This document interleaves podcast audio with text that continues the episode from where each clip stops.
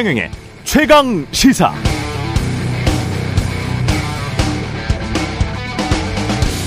네, 만약 제가 취재해서 제가 보도하고 그 보도로 상까지 탔는데 그 보도 두고 다른 많은 기자들이 표절 점집 홈페이지에서 베꼈다. 도무지 봐줄 수 없는 쓰레기 더미 이렇게 말했다면 제가 가만히 있을까요?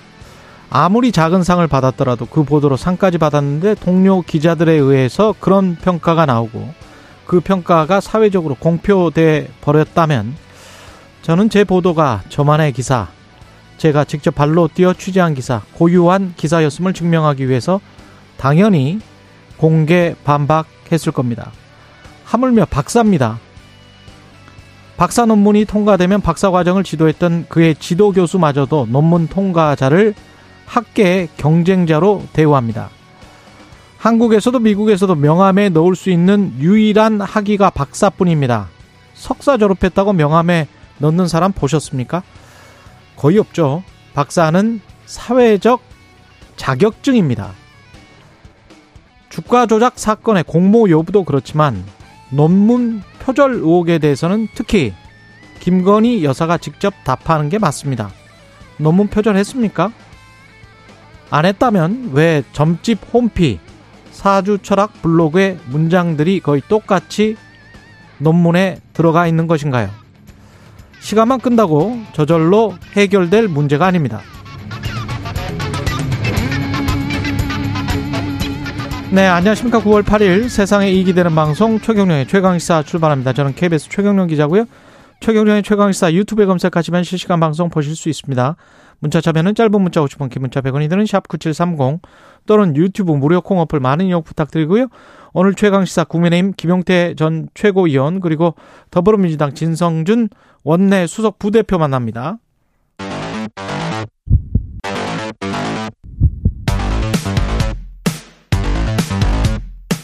오늘 아침 가장 뜨거운 뉴스 뉴스 언박싱 자 뉴스 언박싱 시작하겠습니다. 민동기 기자 김민아 평론가 나와 있습니다. 안녕하십니까? 안녕하십니까? 힌남노 피해 때문에 포항과 경, 경주를 특별 재난구역으로 선포했습니다. 어제 윤석열 대통령이 포항 그 아파트 현장 있지 않습니까? 침수 그 인명 피해가 발생한 현장을 직접 방문을 해서 시민들을 직접 만났거든요. 그래서 안타깝게 돌아가신 분들, 주민분들이 당하셨을 고통을 치유하는 게 필요하다. 이렇게 얘기를 하면서 산업통상자원부와 한국전력 등의 물과 전기 공급 대책 등을 지시를 했습니다. 물론 이제 일부 주민들은 좀 거세게 항의를 하기도 했는데요. 어찌됐든 이 시민들을 만난 다음에 포항 경주시를 특별 재난 지역으로 선포를 했습니다. 아, 그리고 어제 포항 의료원 장례식장도 방문을 했는데 피해자 가족들을 위로했고요.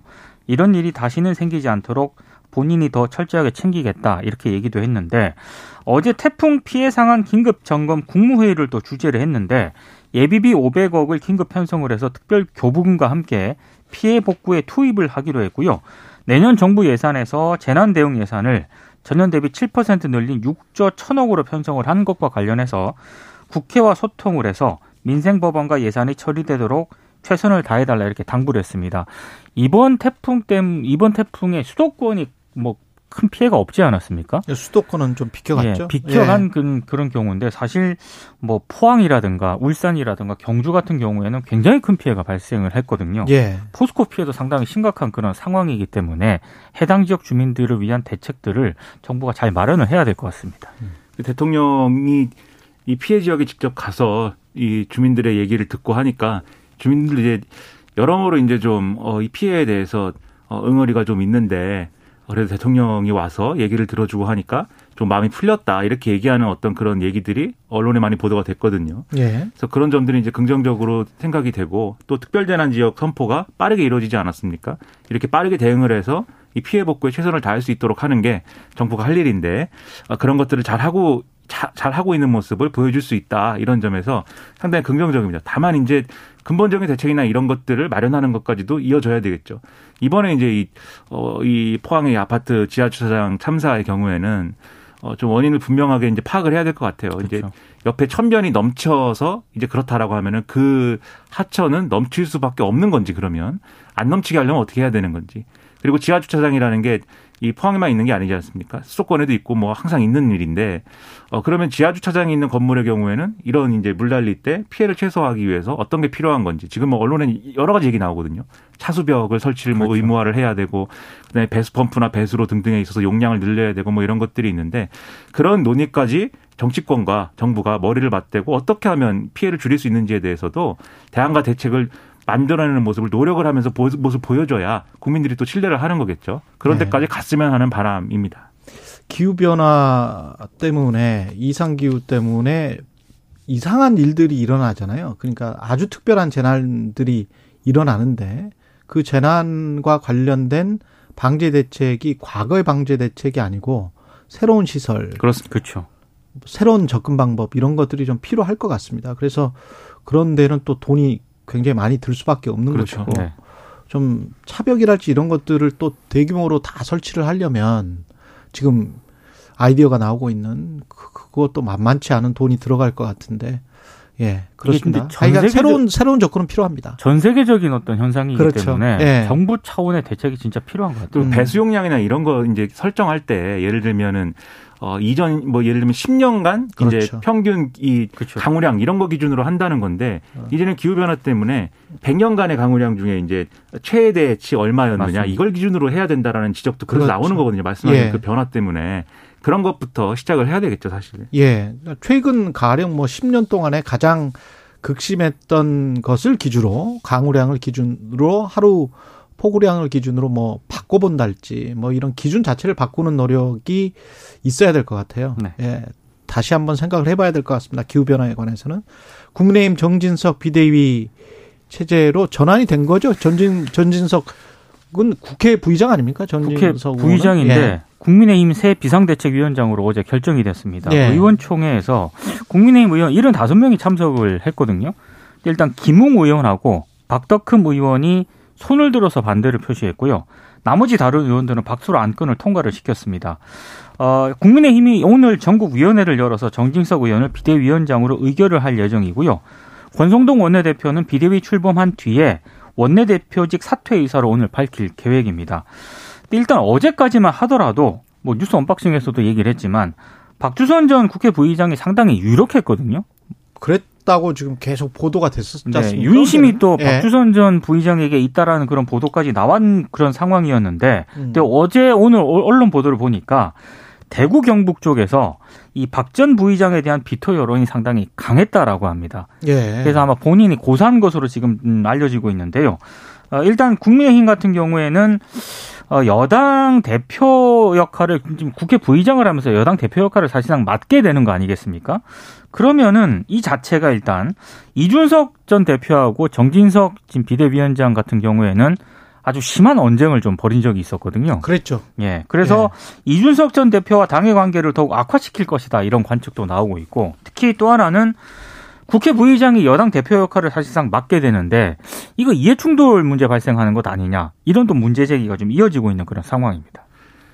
그러니까 박주선 전 부의장에 대해서 어제 별로 이제 바람직한 카드가 아니고 또 당내에서도 반발이 많이 있을 것이다 말씀드렸는데 여기서 얘기한 걸 듣고 박주선 전 부의장이 고사 입장을 밝혔을까 그랬을 수도 있지만 네 그렇다기보다는 당내에 반발이 많이 있었겠죠. 네. 그러니까 그 반발의 이 내용이라는 게 지금 말씀하신 것처럼 당하고 별 인연 없고 접점 없는 인물인데 아, 윤석열 대통령을 도와줬다라는 이유만으로 비대위원장 할 수 있는 거냐. 이런 게 가장 컸던 것 같고 그런 연장선에서 보면은 정진석 의원은 어, 어쨌든 당내 뿌리가 깊은 의원이긴 하지, 않, 하지 않습니까? 그럼요. 예. 그런 점에서 이제 지금 이제 용인이 되는 그런 것처럼 보이는데 다만 계속 이게 어 당의 뭐 이런 여러 가지 의견 총의를 모아가지고 이끌어갈 수 있는 그런 카드는 지금 아닌 거예요. 그래서 그렇죠. 지금 뒤집어 얘기하면 결국 정진석 의원도 윤석열 대통령을 아 충청권의 어떤 맹주다 이렇게 얘기를 하면서 정치권에 끌어들이게 된 인물 중에 하나인 것이고 그렇죠. 그리고 뭐 내 친구 윤석열을 지키겠다 뭐 이런 이 말을 쓰면서 음. 그 관계를 과시하기도 했는데 또 이준석 전 대표하고는 그 육모방망이니 뭐니 하면서 또 우크라이나 우크라이나 갔을 예, 때 갔을 때 이 언론 표현으로 석석 대전을 치른 거 아니겠습니까? 그렇죠. 그런 관계를 보면은 지금의 윤심이 실려 있다라고 보는 이준석 전 대표하고는 완전히 관계를 끊고 이 윤심 위주로 이제 당을 재편하는 이런 기류의 이 연장선으로 보이기 때문에 이게 논란이 있을 수밖에 없는 거예요. 그래서 이제 허은하 의원이라든지 이런 사람들이 페이스북 통해서 의원총회에서 김웅 의원 한 명만 반대했다고 권성동 원내대표가 설명했는데 그런 거 아니다 이런 얘기를 계속 지적하는 게 그래서거든요. 근데 이게 어 그런 측면도 있는 동시에 또 국회 부의장을 겸임할 수 있느냐 여기에 대해서는 권성동 원내대표가 얘기를 이렇게 했습니다. 그러니까 전례가 있긴 있다. 음. 그러니까 이 언론이 찾아보면은 음. 2011년에 한나라당 이 비대위원장을 정의화 당시 국회 부의장이 했고 그다음에 또 이후에 이제 2017년인가요? 어 박주선 전 국회 부의장이 국민의당 비대위원장을 또 겸임한 적이 있습니다. 맞습니다. 그러니까 이 두 가지 전례가 있다라고 하면서도 그런데 정진석 국회 부의장 임기가 12월까지니까 스스로 뭐 적절한 판단을 할수 있게 있다라고 얘기를 했거든요. 예. 즉 전례가 있으니까 안 되는 건 아닌데 그만둘 수도 있지 않겠느냐라고 얘기를 했습니다. 근데 이런 여러 가지 조건을 고려하면 정진석 비대위가 그러면 어떤 혁신형 비대위로 오래 갈 수 있는 조건인 거냐 아닌 거죠. 이건 빨리 끝내고 논란이 여러 가지가 있으니까 빨리 끝내고 그 다음 전당대회나 이런 프로세스로 가야 되는 그런 거거든요. 그 과정에 여러 무리수가 또 있을 것인데 이 순탄히 가기가 쉽지 않은 구조라는 겁니다. 지금 혁신형 이야기를 했지만 바로 한 달 전까지만 해도 비대위가 혁신형이냐 관리형이냐 혁신위원회인 최재형 위원장과 얼마나 보조를 맞출 수 있느냐 이준석 당대표가 제안했던 것과 뭐 얼마나 보조를 맞출 수 있느냐 뭐 이런 이야기를 했었거든요. 그렇죠. 그렇죠. 그리고 뭐 전당대회 시기 그다음에 당 중진들 뭐 이- 누가 당 대표가 될 것인지 내년 1월, 2월 이런 게 다 아젠다였어요. 바로 한 달 전에. 그렇죠. 근데 지금은 이 혁신형이냐 관리형이냐는 쏙 들어가고 이게 마치 폭탄 돌리기처럼 정진석 의원도 스스로 독배, 축배가 아니라 독배라서 마셔야 되겠다. 책임감 고사를 때문에. 여러 번 했다라고 하고요. 그렇죠. 책임감 때문에 마셔야 되겠다 이런 거잖아요. 근데 4, 년간 끊었던 담배를 근데- 다시 입에 물었답니다. 네. 네, 언론 보도에 의하면. 근데 이해가 가는 측면이 있는 게 예. 일단 이준석 전 대표가 제기했던 가처분 신청 결과 있지 않습니까? 음. 여기에 따라서 지금 국민의힘 비대위는 그렇죠. 상당히 영향을 받을 수밖에 없고요. 그리고 지금 비대위원장 맡는 게 실권이 별로 없습니다. 아무 이게 그냥 결국 혁신형이고 관리형이고 이런 말을 할 게 아니고 그냥 3개월짜리 또는 그렇죠. 4개월짜리 빨리 전당대회로 넘겨줘야 되는 그런 자리예요. 그러니까 누가 이거 하고 싶 겠어요? 그렇죠. 예. 그래서 기자들이 말씀하신 부분을 손들고 물어봤어요. 그래서 그렇죠. 이 비대위는 혁신형입니까 관리형입니까? 정진석 국회 부의장한테. 예. 정진석 부의장이 좀 생각해 보겠다 이렇게 답을 했고 그럼 전당대회는 언제 합니까? 그것도 한번 생각해 보겠다. 그러니까 별로 정진석 부의장도 비대위를 어떻게 운영하겠다라고 하는 이런 청사진이나 로드맵이 없이 지금 그냥 맡게 된 거지 않습니까? 그렇죠. 그래서 사실 길게 가기 어려울 것인데 다만 이 언제까지 할 거냐는 타의에 지금 달려 있는 거예요, 사실. 타의라면 이준석 전 대표 문제가 해결이 안 되면 그렇죠. 이게 이제 장기적으로 장기화될 수밖에 없는 그런 구조인데 예. 그러면 사실 만약에 그럴 수밖에 없는 구조가 된다고 하면 정진석 부의장이 직을 내려놔야 될 필요성도 있겠죠. 그럴 네. 경우에는 원래 정진석 부의장이 부의장 맡게 된 것도 당내 최다선 의원이기 때문 아닙니까? 그렇죠. 지금 당내 최다선 의원이 또 주호영 의원이에요. 아, 근데 그럼 주호영 의원이 부의장을 할 수도 있겠죠. 또는 원내대표? 근데 또 네. 주호영 의원은 전당대에 나가고 싶어 한다는 보도가 또 있습니다. 있죠. 아, 또 전당대에 그렇습니까? 나가려면 부의장하고 규정 정리가 안 될 것이고 아, 또 하나 비대위의 성격을 가늠해 볼 만한 게 오늘 권성동 원내대표가 사퇴를 할 거지 않습니까? 그렇죠. 그리고 새로운 원내대표를 뽑아야 돼요. 음. 이번 달 안에 정리를 해야 될 것인데 그 원내대표하고 그다음에 지금 정책위 의장이 비대위에 당연직으로 들어가는 걸로 당원 당규 개정했습니다. 그러니까 음. 정진석 비대위원장의 힘이 전, 이 전폭적으로 실리기 어려우면 원내대표가 또 상당 부분은 정치적인 어떤 부담이나 이런 걸 나눠 가질 거거든요. 예. 원내대표가 누가 되는지에 따라서도 비대위의 향방이나 이런 게 갈릴 수 있어서 음. 과연 원내대표가 소위 말하는 친윤 인사가 되는 것이냐 아니면 비윤이 되는 것이냐 이것도 골치 아픈 문제가 된다는 거죠. 예. 대통령실은 조직 개편을 했고 행정관들이 많이 나간 것 같고요. 전희경, 장경상 이렇게 기용했고요. 그러니까 시민사회 수석실을 좀 축소하고요. 홍보 수석실을 좀 확대하는 그런 내용입니다. 아, 특히 이제 해외 홍보 비서관실이 신설이 되면서 여기 이제 강인선 대변인이 자리를 옮겼습니다. 그래서 해외 홍보 비서관도 하고 외신 대변인까지 이제 겸직을 하게 되는데 후임 대변인 선임 전까지는 부대변인 공동 체제로 일단 유지가 된다라고 하거든요. 예. 이 얘기는 아마 후임 대변인 선임도 상당히 좀 여러모로 어려웠던 것으로 일단 파악이 되고 있고요. 방금, 방금 말씀하신 것처럼 정무수석실 정무일 비서관에는 전희경 전 국회의원하고요. 정무위 비서관에는 장경상 국가경영연구원 사무국장이 각각 임명이 됐는데 뭐 이 뉴스 언박싱에서도 살짝 언급을 해드리긴 했습니다만 전희경 전 의원 같은 경우에는 이른바 그 박근혜 정부 때 뉴라이트 전사. 예, 뉴라이트 예. 여전사라는 평가를 받았기 때문에 과연 이게 정무 1 비서관의 역할을 제대로 할 수 있을 것인가 이런 우려는 계속 나오고 있는 그런 상황입니다. 근데 이번 인사에서 어, 굉장히 언론들이 뭐 수십 명이 뭐 자리를 뭐 떠났다라고 이렇게 보도를 하고 있는데 정작 윤 대통령의 지지율 하락의 주된 요인이 인사 참사지 않습니까? 그렇죠. 네. 근데 지금 인사기획관하고 인사비서관, 총무비서관 이 세 사람이 모두 검찰 출신 참모들인데 음. 세 사람은 자리를 계속 유지를 했거든요. 그래서 검핵관들이 계속 자리를 유지하는 것은 조금 문제가 있는 것 아니냐 일본 언론들이 이렇게 또 비판을 하고 있습니다. 어제 이제 TV조선 같은 경우에는 거기도 이제 뉴스 방송을 하면은 소위 말하는 이제 앵커 브리핑처럼 앵커가 음. 한마디 하는 그런 코너가 있는데 그런 얘기를 했다고 합니다. 어, 아랫물로 윗물 돌릴 수 없는 것이다. 그러니까 예. 윗물이 맑아야 아랫물이 맑은 것인데 지금 인사쇄신의 방향이라는 거는 아랫물을 어떻게 좀 어, 정화를 해가지고 윗물을 돌리려는 이런 시도인데 그게 되겠느냐 이런 거예요. 예. 윗선을 윗선을 쭉 이제 바꾸는 이런 것들이 있어야지. 저는 이게 뭐 TV조선의 무슨 논조나 이런 거 다 떠나서 저는 이런 타당한 지적이다라고 생각을 하는데 특히 이제 어 여러모로 의문인 점들이 여러 가지가 있습니다. 사실 민동희 기자님 그렇고 저도 그렇고 어떻게 보면은 민동 기자님은 언론계 출신이고 저도 어떻게 보면은 언론계에 잠깐 뭐 발을 거쳤던 사람인데 그렇죠. 근데 이제 근데 왜, 요 대변인이 네. 강인선 대변인인데 아.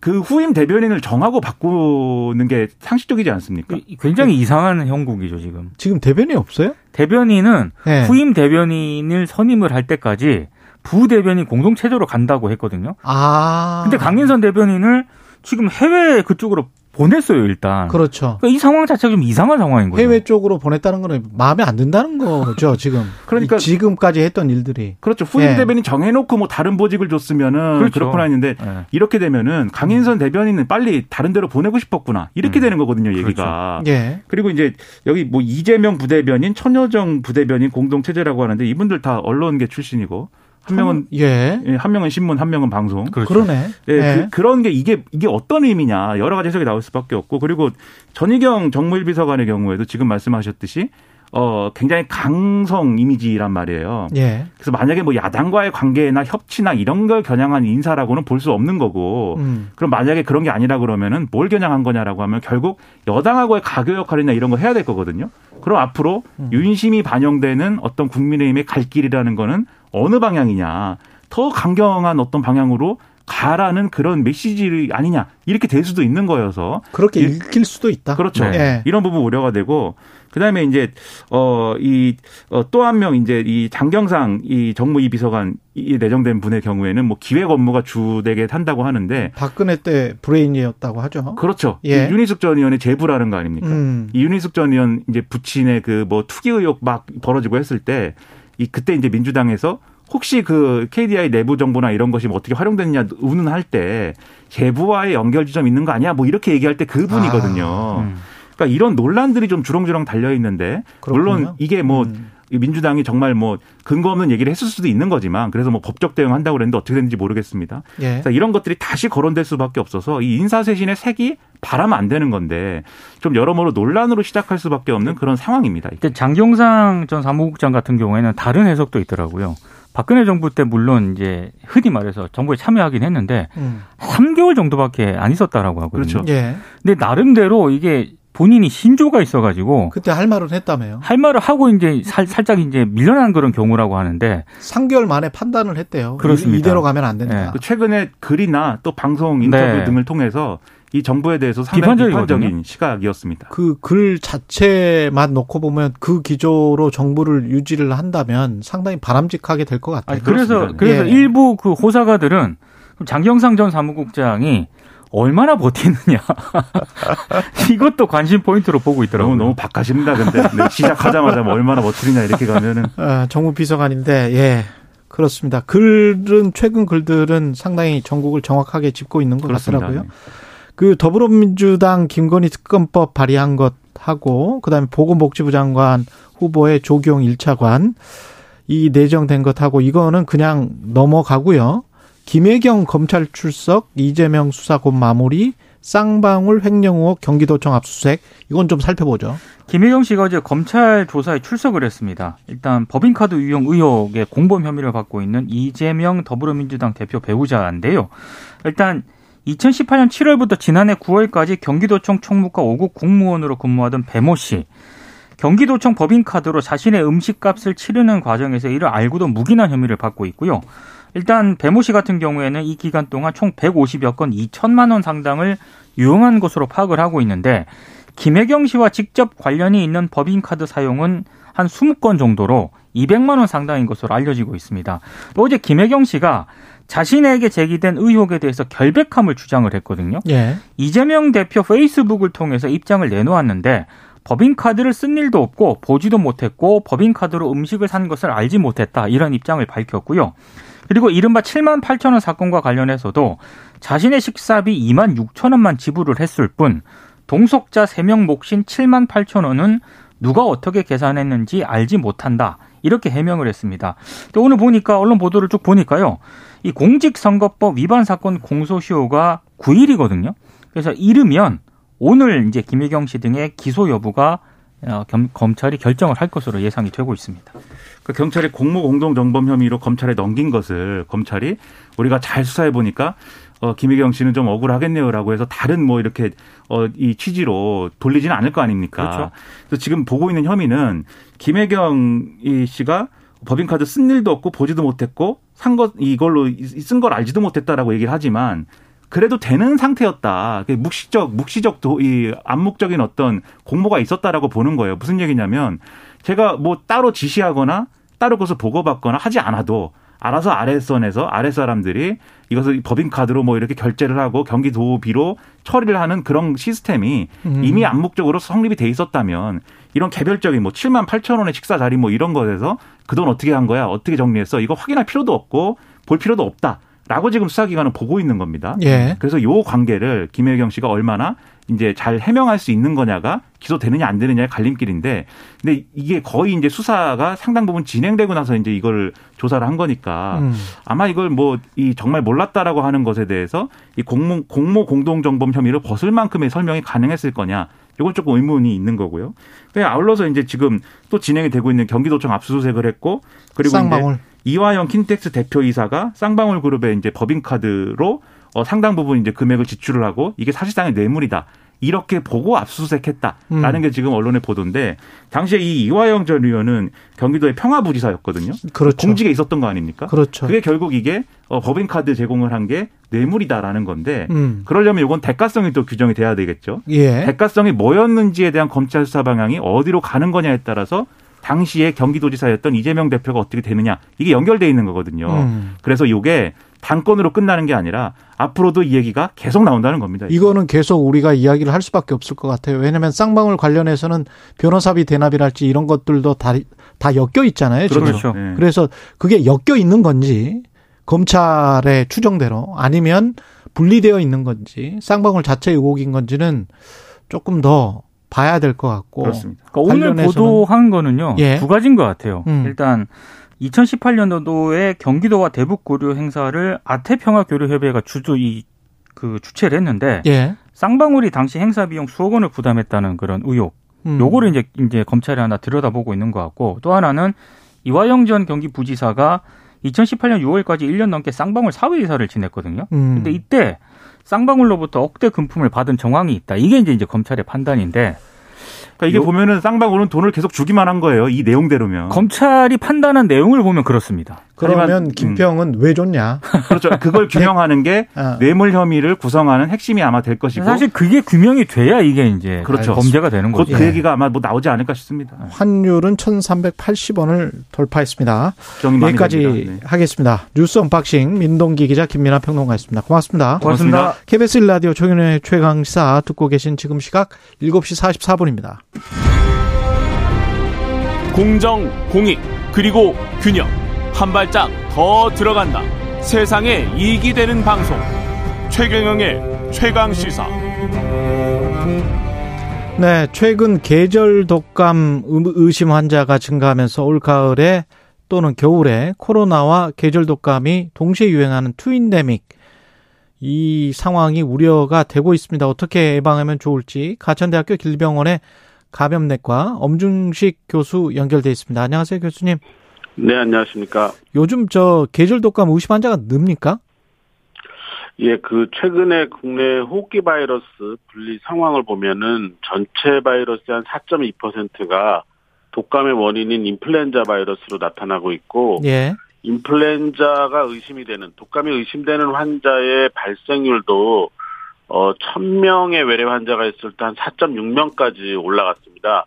작년에 독감 유행주의보의 발령 기준이 1000명당 5.8명일 때 유행주의보를 내렸거든요. 그러니까 거의 어 근접을 한 상황인데 이게 2020년하고 2021년에는 인플루엔자 발생이 거의 없었기 때문에 그 이전하고 비교를 해봐야 되는데 그 이전과 비교를 해도 적어도 한 달 이상 좀 빠르게 진행되고 있는 게 아닌가 이렇게 분석이 되고 있습니다. 왜 그런 건가요? 어, 아무래도 그 거리두기를 중단한 효과가 가장 그 직접적으로 영향을 미치는 것 같고, 어, 그 거리두기를 중단하다 보니까 사람과 사람의 접촉이 많아지면서 인플루엔자의 그 활동량도 상당히 증가하고 있지 않나 이렇게 생각을 하고 있습니다. 근데 상식, 어, 제가 생각하기로는 2019년 이전에 우리가 마스크는 안 쓰고 다녔잖아요. 실내에서. 근데 네. 이제 거리두기를 중단했다고 해서 독감이 늘면 그 전에는 독감이 이 정도 시기에는 없었었던 겁니까? 그러면? 어, 실제로 이제 독감이 그 주로 유행하는 시기는 10월 말이나 11월 초부터 시작이 보통은 됐었고요. 그러니까요. 어, 예, 이때도 실제 우리나라에서 유행이 큰 해에는 어, 뭐 적어도 한 1,500명에서 3,000명 정도가 사망하는 형태의 유행이 반복이 되고 있었습니다. 아, 그랬군요. 그 국민들이 지금 독감 면역력이 낮아졌다고 하는데 그거 그 낮아진 건지 왜 낮아진 건지 이런 것도 궁금하거든요. 일단 말씀드린 대로 지난 2년 동안은 그 독감 유행이 없었기 때문에 예. 어 최근 한 2, 3년 동안 감염돼서 면역을 획득한 분들이 어 굉장히 적었다라는 거고 아. 또 하나는 이제 가을마다 이 고위험군 대상으로 독감 백신 접종을 하고 있었는데 작년과 재작년에는 접종률이 어 예년에 비해서 10 내지 20% 줄어들었습니다. 예. 그러다 보니까 이 독감에 걸리기 쉬운 어 의학적으로 이제 감수성이라고 하는데 이 감수성이 많이 올라간 상황이다 이렇게 어 보고 있는 거죠.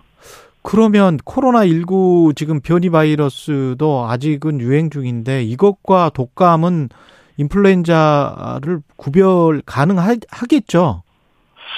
어, 증상만 가지고는 전문가가 아니면 좀 감별하기가 어렵다고 보고 있습니다. 독감의 경우에 갑작스러운 고열하고 심한 근육통이나 기침 뭐 이런 것들이 어, 주로 발생하는 것으로 이야기를 하고 있는데 사실 사람마다 다양한 증상이 나타날 수 있고 임상 경과도 다 다르게 나타날 수가 있어서 코로나19하고 어, 확실하게 구분이 되는 어, 그런 상황은 아닙니다. 결국은 어, 이런 그 독감 또는 코로나19의 증상이 매우 유사한 경향이 있기 때문에 이런 증상이 있을 때 특히 고위험군들은 어, 빠르게 의사들에게 진료를 받아서 감별 음. 검사를 받는 것이 바람직하다고 생각을 합니다. 그리고 처방이 다르게 나올 수 있겠네요. 그렇게 되면. 네, 그렇습니다.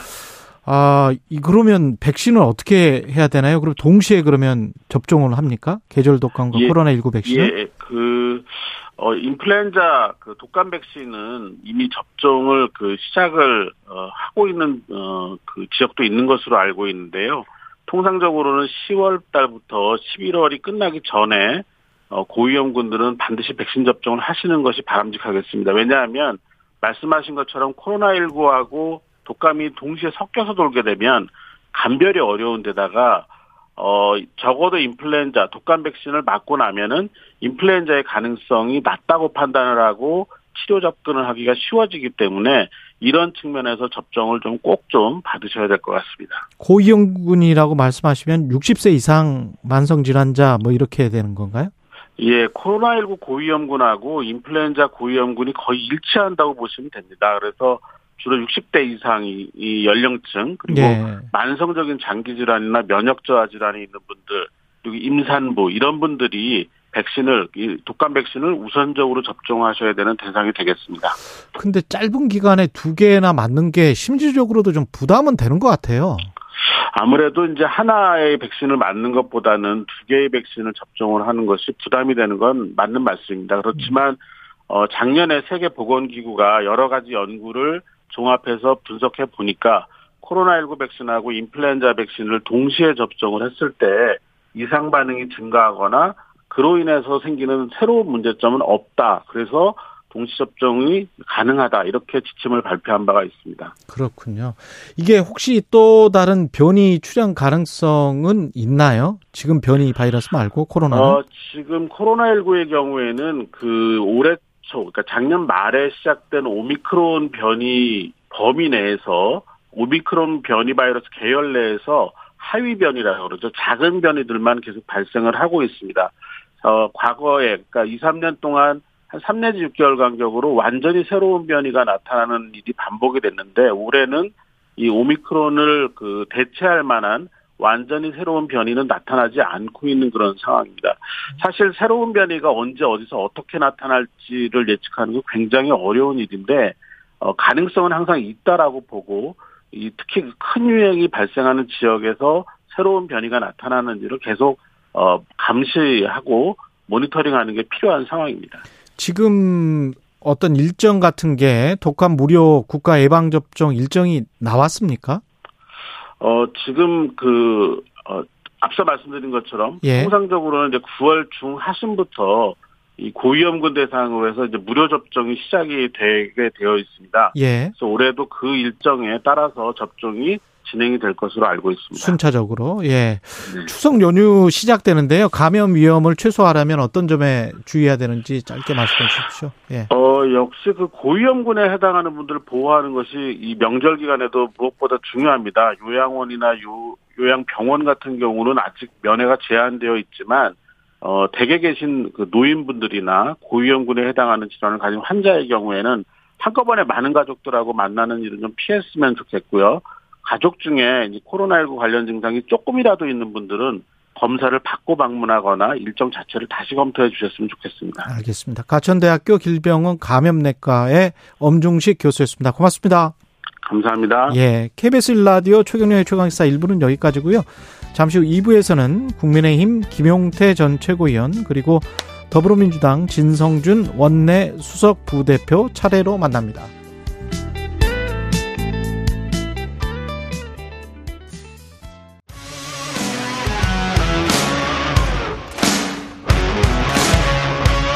오늘 하루 이슈의 중심 최경영의 최강 시사. 네, 우여곡절 끝에 국민의힘 새로운 비대위원장의 5선 정진석 의원이 내정됐고요. 돌고 돌아 결국 친윤 체제다. 뭐 그런 비판도 당내 비판의 목소리도 나오고 있습니다. 김용태 전 최고위원은 이 상황 어찌 보고 있는지 직접 나와 계십니다. 안녕하세요. 네, 안녕하십니까. 김영태입니다. 근데 뭐, 전 최고가 맞습니까? 저현 최고라고 부르시는 분도 있고, 그래요? 전 최고라고 부르는 것도 있고, 뭐, 이게 저도 부르고 싶으신 대로 부르시면 되는데, 예, 아니 그 현 상황을 그러면 정리를 좀 해주세요. 전체고 법률적으로 이게 전체고입니까 현체고입니까? 법률적으로요. 예. 그게 무슨 의미가 있겠습니까? 지금 뭐, 법원의 판단도 없습니까? 뭐, 아. 지금, 그럼 당에서는 뭐라고 부르나요? 당에서는 전 최고라고 부르는 것 같습니다. 그래요. 예, 아무래도 전국이해가 저를, 아, 자동 해임됐다고 보는 것 같으니까요. 정국이가 네, 예. 그러면 그 전 정국이를 말씀하시는 거죠? 저. 그 근데 전 어쨌든 뭐 전국이. 이번 전국이나 그전 전 전국이나. 전국이나 비대위를 이제 하게 되었으니까요. 그렇군요. 예. 지금 현재는 비대위가 없는 거잖아요, 사실은. 그렇죠. 현재는 비대위가 없고 오늘 이제 저희가 전국위를 열어서 어, 상임 전국위를 열어서 비대위원장의 어떤 그 의견을 구하죠. 상임 전국위원들한테. 그렇죠. 원래는 계획상으로는 추석 전에 비대위가 출범하려고 했고 음. 오늘 비대위원들에 대한 인선도 이제 어, 상임 전국위원들께 보고하고 이제 표결에 붙이려고 했는데 음. 어, 계획과는 다르게 비대위원들을 오늘 안 하는 걸로 제가 알고 있고 예. 비대위원장만 하는 걸로 알고 있습니다. 그럼 비대위원장만 한다. 그리고 난 다음에 추석 이후에 그럼 비대위원 또, 또 뽑는 거예요? 아무래도 가처분 상황도 좀 봐야 될 것 같고요. 아. 뭐 그때 그렇게 뭐 그때부터는 이제 정진석 부의장께서 이제 가처분 상황이 14일 나오나요? 14일에 신문으로 잡혀 있고 신문으로 잡혀 그날 있고. 결과가 나올지 아니면 지난번 같은 경우는 신문 후에 한 일주일 있다가 나왔던 것 같은데 일주일 더 음. 나가서 예, 어떻게 될지는 뭐 판사 재판장께서 판단하시겠죠. 당내 분위기는 어떻습니까? 당원 당규를 바꿨기 때문에 가능할 것이다 이번에는 뭐 이렇게 그 이른바 이제 주류 쪽에서는 이야기를 하고 있던데요. 뭐 당원분들께서 굉장히 불안해 하시죠. 그러니까 이것이 집, 집권 여당이잖아요. 저희가 굉장히 예. 안정적으로 지도 체제를 운영하고 국민들께 어떤 국정 운영에 있어서 책임을 져야 하는 정당인데 음. 지금 저희가 무슨 그 편의점에서 하는 그런 축구 경기나 이런 스포츠 승무패 맞춘 복권도 아니고 계속 확률에 의해서 지금 지도 체제를 그렇죠. 운영해가고 있잖아요. 예, 예. 만에 하나 정말 또 가처분이 인용된다면 지난번 주호영 비대위 출범할 때 아 가처분 다 기각된다라는 전제 아래 가정 아래 그랬었죠. 계속해서 뭐 전국이 노 어떤 의- 열어가지고 어, 하게 되었는데 이번에도 만약에 가처분에 어, 인용될 가능성이 있고 그런 상황에서 이렇게 무리하게 왜 이렇게 비대위를 출범하려고 하는지 좀 당원들께서 좀 우려의 목소리가 많으니 계시죠 있죠. 음. 근데 정진석 의원은 뭐 중진이시고 어 하실 만한 분위기죠. 근데 이제 국회 부의장이라는 이 타이틀이 좀 걸림돌이 될 것 같은데 거기에 관해서는 어떻게 생각하세요? 그리고 이준석 전 대표와도 좀 사이가 사실은 뭐 대놓고 안 좋았단 말이죠. 그러니까 첫 번째 주신 질문에 답을 드리면 예. 먼저 저는 그 민주당의 정청래 의원께서 이제 최고위원을 하시면서 과방위원장을 겸임하시잖아요. 예. 여기에 대해서 저희 당의 많은 의원들께서 어, 이것은 어떤 이해충돌의 원칙을 위반한다든지 어. 어떤 중립을 지켜야 되는 과방위원장이 민주당의 당직을 맡고 있는 것은 좀 모양새가 좋지 않다, 국민 상식이 맞지 않다라고 이제 과방위원장 사퇴를 주장하기도 했고 저는 그게 국민 상식에 부합한다라고 음. 생각하고 있는데 이것을 잣대를 저희 당으로 돌리게 된다면 음. 어, 과방위원장보다 조금 더 중립을 요하는 국회 부의장이 어, 비대위원장격, 그 당대표격인 비대위원장을 맡는 것이 과연 어, 국민 상식에 맞느냐? 물론 전례가 없지 않습니다만 음. 글쎄요 저는 여기에 대해서도 아마 정진석 부의장께서 많은 고민을 하셔야 될 거라고 보고요. 두 번째로 말씀하신 거에 있어서 이준석 대표와의 관계 어, 드러난 표면상으로는 뭐 당연히 좋지 않죠. 그래서 예. 글쎄요, 그러니까 결과적으로 무엇이 문제인지를 알아야 이 문제 해결이 돼야 되는데 지금 이준석 대표라든지 쉽게 말해서 윤핵관이라는 분들하고의 어떤 관계가 해결되지 않은 상황에서 이렇게 계속 계속 어 아랫돌 빼서 윗돌 막 음. 메꾸는 식의 이런 한 비대위 출범은 어 당의 어떤 안정에 저는 기여할 수 없다라고 보고 결과적으로 이 모든 것을 정치적으로 해결해야 된다고 생각되거든요. 그렇죠. 그러니까 이준석 대표와의 어떤 윤핵관과의 관계가 어, 해결되지 않는다면 저는 계속해서 불안정의 요소들이 작용할 수 있다라고 보고 있습니다.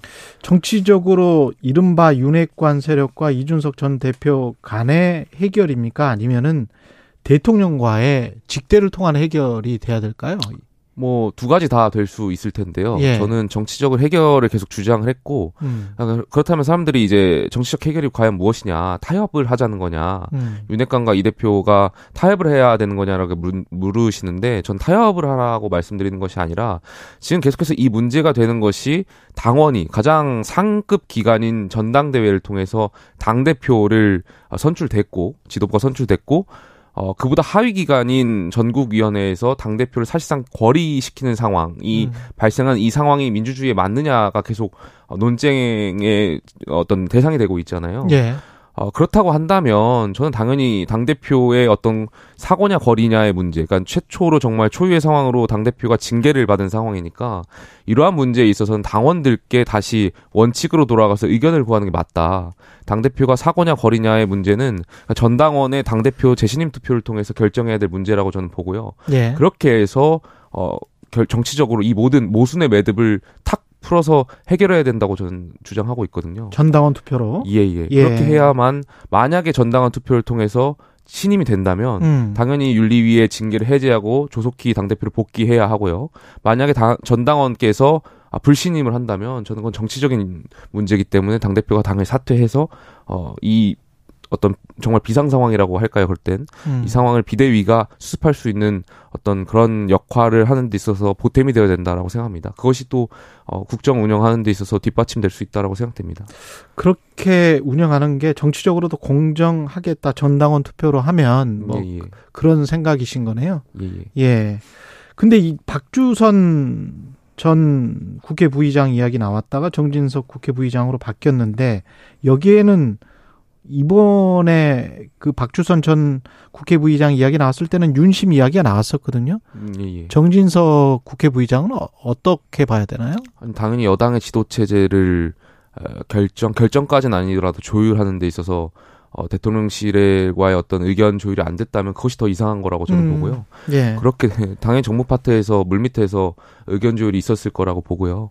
어, 저는 그렇게 해야 된다고 맞다 봅니다. 그리고 어, 저희가 지금 만약에 정말 비대위로 간다면 비대위원장이 중요한 것이 저희가 이제 차기 전당대회를 관리할 비대위원장이 될 텐데 그렇죠. 차기 전당대회에서 저희 당직입니다만 아, 당협위원장 분들의 역할이 굉장히 중요합니다. 음. 근데 저희가 당협위원 당협이 253개의 당협이 있는데 현재 지난 지방선거를 치르면서 당협위원장들이 지방선거에 출마하고 그런 과정을 거치면서 약 어, 정확한 숫자가 제가 기억나지 않습니다. 약 50여 군데가 지금 비어 있거든요. 공석이거든요. 그렇다고 하더라고요. 예, 그러면 이번에 만약 비대위로 가게 된다면 비대위원장이 당협위원장을 어떤 공모를 통해서 이제 어, 임명하게 될 텐데 아, 그- 비대위원장이 당협위원장을 임명합니다. 원래는 당 대표가 이제 임명할 수 있는데 비대위원장이 전당대를 치르기 위해서라면 아. 예 아무래도 그런 공백을 메꾸려고 할 거고 조직을 운영해야 되니까요.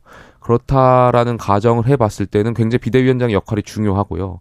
이 중요하네. 당협위원장을 누가 임명되느냐에 따라서 향후 전당대회의 당 대표가 또 어떤 결정에 있어서 뭐 100% 그분들이 결정할 수 있다고는 아니지만 어쨌든 조직표에 있어서 어느 정도의 영향력을 행사할 수 있는 분들이기 때문에 그러네. 차기 전당대회를 염두에 둔다면 어, 지금 비대위원장의 역할이 굉장히 중요하고 만약에 대통령실 차기 전당대회에 어떤 아무래도 조율을 하게 된다면 아무래도 이번 비대위원장 인선에 있어서 어, 대통령실과 좀 조율이 있지 않았겠느냐에 대한 추측이 있습니다.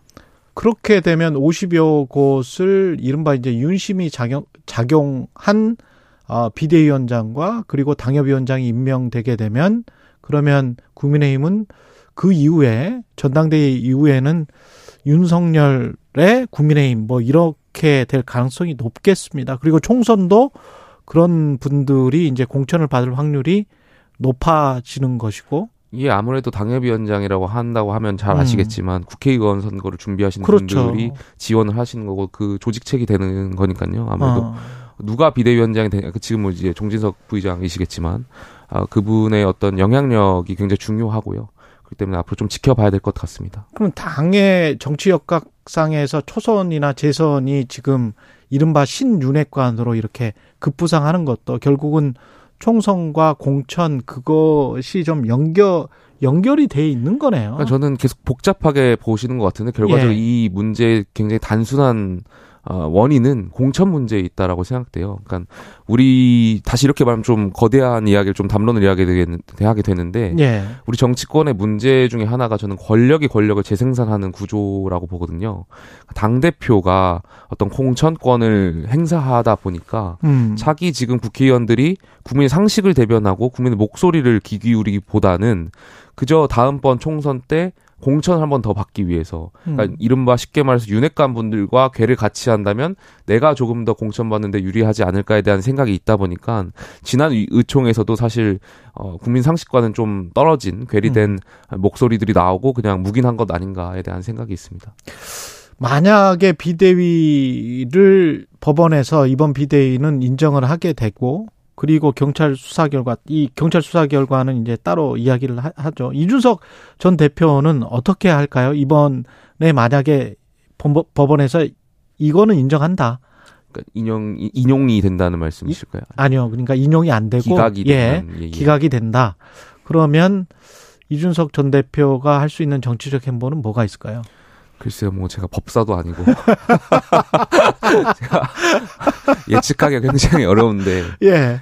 글쎄 뭐 만약에 기각이 된다면 예. 당 대표가 뭐 일각에서 말하는 탈당해서 창당할 것이다라는 이야기들도 하잖아요. 그렇죠. 저는 그렇게는 하지 않을 거라고 보고요. 음. 당내에서 남아서 계속해서 당원과의 만남을 통해서 어, 본인 당대표가 생각하는 지향하는 점과 공유할 수 있는 당원들 많이 당원 가입을 통해서 차기 전당대회에 어떤 역할을 하려고 하지 않을까. 본인 출마한다는 이야기가 아니라 음. 본인이 좀 생각하는 어떤 괴를 같이 하는 분이 당대표로 어, 가실 수 있도록 어, 역할을 할 수, 역할을 하려고 하지 않을까 생각합니다.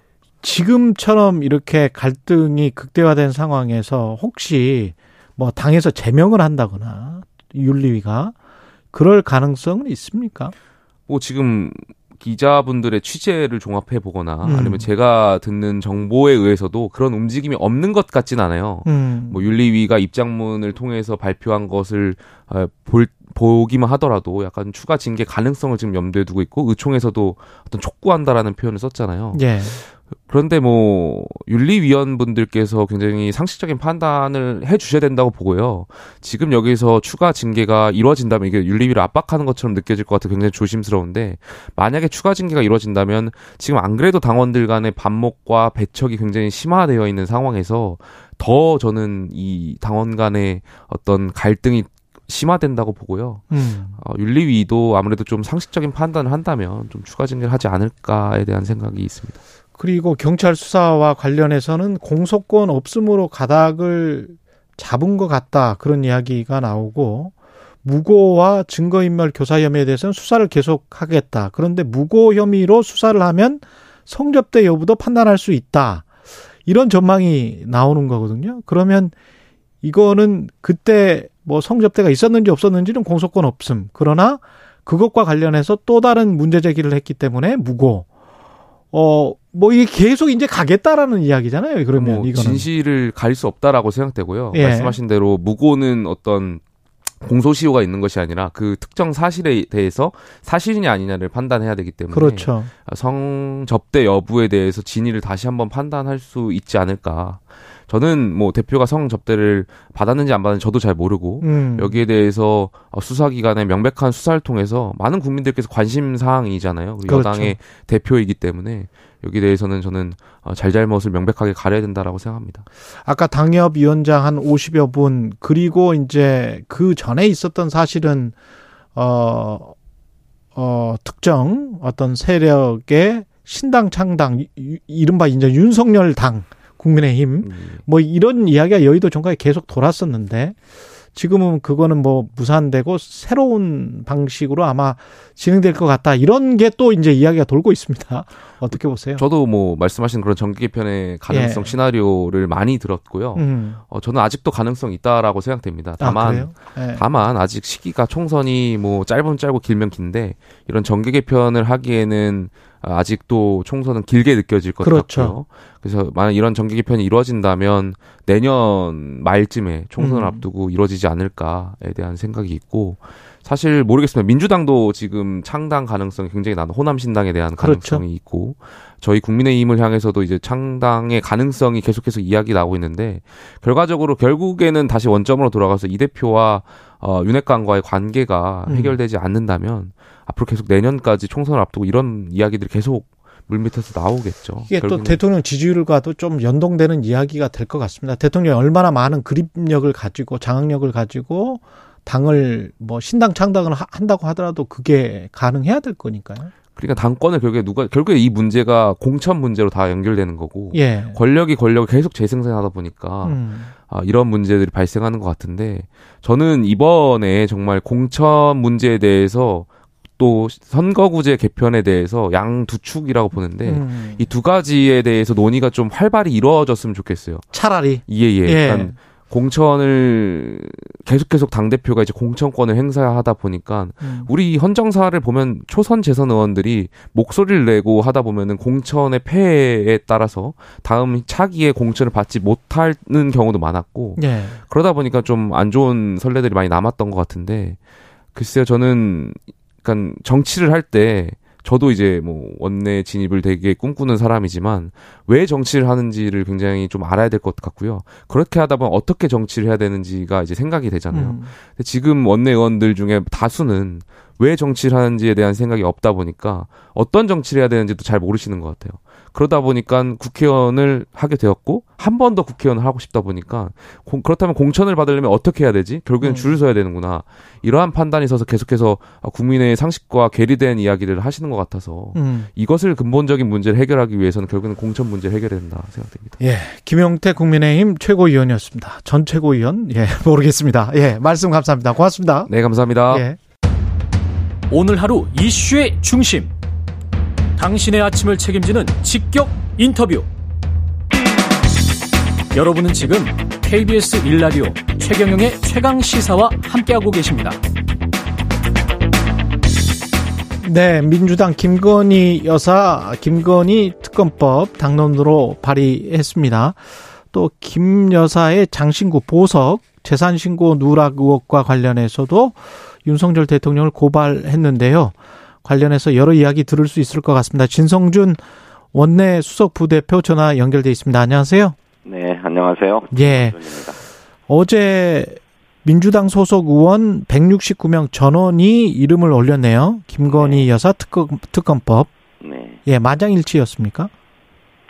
지난 9월 5일 의원총회에서 예. 어, 김건희 여사에게 쏟아지고 있는 국민적 의혹, 범죄 의혹을 어, 밝히기 위한 어, 특검을 추진한다라고 하는 결의가 있었습니다. 예. 당론으로 결정되었기 때문에 169명 전원이 예, 동참하는 특검 법안을 발의하게 된 것입니다. 예. 내용은 뭐, 뭐가 들어가 있나요? 특검법에? 어, 일단 가장 중요한 게 에, 수사 대상인데요. 예. 어, 김건희 여사가 직접 어, 개입되어 있는 것으로 보이는 에, 도이치모터스 등 어, 주가 조작 사건 음. 그리고 두 번째로는 김건희 여사 본인의 학력과 경력을 위조한 사건 또 세 번째로는 어, 코바나 컨텐츠 대표로 재임하면서 미술 전시회를 했는데 그때 마침 에, 그 부군인 윤석열 대통령이 서울중앙지검장 또 검찰총장으로 재직하고 있었거든요. 예. 그때 후원이 많이 늘었는데 그 뇌물로 보이는 후원이 늘어난 문제 이런 문제들 세 가지를 에, 수사 대상과 범위로 어, 정했습니다. 그러면 논문 표절이랄지 뭐 이런 것들은 이 특검법에는 안 들어가 있네요. 예, 논문 표절 어, 문제는 에, 들어가 있지 않습니다. 예, 이거는 뭐 국정조사나 뭐 이런 이걸 통해서 이야기를 하실 방법. 음, 그럴 사안이라고 생각되고 예. 무엇보다도 이 세 가지 사건은 그동안에 검찰과 경찰이 수사를 계속 해왔던 사안입니다. 음. 그런데 에, 경찰이 아주 노골적으로 덮어주려고 하고 있고 예. 검찰도 마찬가지로 수사를 흐지부지하면서 시간을 끌고 있기 때문에 이 문제만큼은 에, 특별검사를 도입해서 수사해야 되겠다라고 판단한 것이고 어, 논문 음, 뭐 베껴 쓰기 표절 의혹이 그간에도 제기되었습니다.만 수사 사안이 아니라 연구 윤리에 관한 문제이기 때문에 음. 에, 그 대학의 판단들을 기다려왔던 것이죠. 예, 그- 그거는 저 예. 조사해야 될 사, 사안이다 이렇게 봤습니다. 예. 이재명 당대표 이 수사 상황이나 기소 가 될 것 같은 이 분위기, 검찰에서 계속 압수수색하고 뭐 이런 것들이 어떤 맞불 성격이 있는 겁니까? 특검법이? 글쎄 자꾸 뭐, 뭐 맞불이라느니 방탄 특검이라느니 이런 얘기를 국민의힘에서 얘기하고 있는데 예. 김건희 특검과 이재명 수사가 무슨 관계가 있는지 잘 모르겠어요. 어, 김건희 여사에 대해서 특검을 한다고 해서 이재명 대표에 대한 수사가 막아질 수 있는 겁니까? 김건희 여사가 수사관도 아니고 음. 수사 지휘권을 갖고 있는 것도 아니질 않습니까? 그렇죠. 그런데 김건희 여사에 대해서 특검법을 내고 또 특검이 도입되어서 수사를 한다고 해서 이재명 대표에 대한 수사를 막거나 뭐 기소를 막을 수 있는 건가요? 음. 그 전혀 엉뚱한 것을 거기 갖다 붙여가지고 어 김건희 여사 특검을 막을 뚜렷할 음, 명분이 없으니까 음. 그렇게 정치 공세로 나오고 있는 게 아닌가 싶습니다. 우리는 민주당은 수사는 받, 그 이재명 당대표에 대한 수사 또는 뭐 만약에 기소가 된다면 그거는 그것대로 대응하고 이거는 특검법은 특검법대로 추진하겠다 이런 말씀이신 거죠? 그렇습니다. 예. 민주당이 요구하는 것은 법 앞에 모든 국민이 평등하다고 하는 헌법의 원리대로 똑같은 잣대와 강도로 공정하게 철저하게 수사해 달라는 것입니다. 음. 그런데 이재명 대표와 야당의 정치인에게는 가혹하고 무리한 잣대를 들이대서 억지 수사, 억지 기소를 하는 반면에 에, 대통령의 부인에 대해서는 덮어주기, 감싸주기로 일관하고 있지 않습니까? 예. 이렇게 편파적이고 불공정한 수사를 용납할 수 없다는 것입니다. 그 정치적으로 보면 어떻습니까? 그 법사위 통과, 본회의 통과, 그 다음에 혹시 대통령 거부권 그 과정이 이번 정기 국회 때 이게 그 완성이 될 수 있을까요? 범죄 혐의가 분명하고 예. 또 그럼에도 불구하고 검찰과 경찰의 수사가 대단히 미흡하다면 음. 그간에도 여야의 합의로 특검을 도입해서 수사를 해 왔습니다.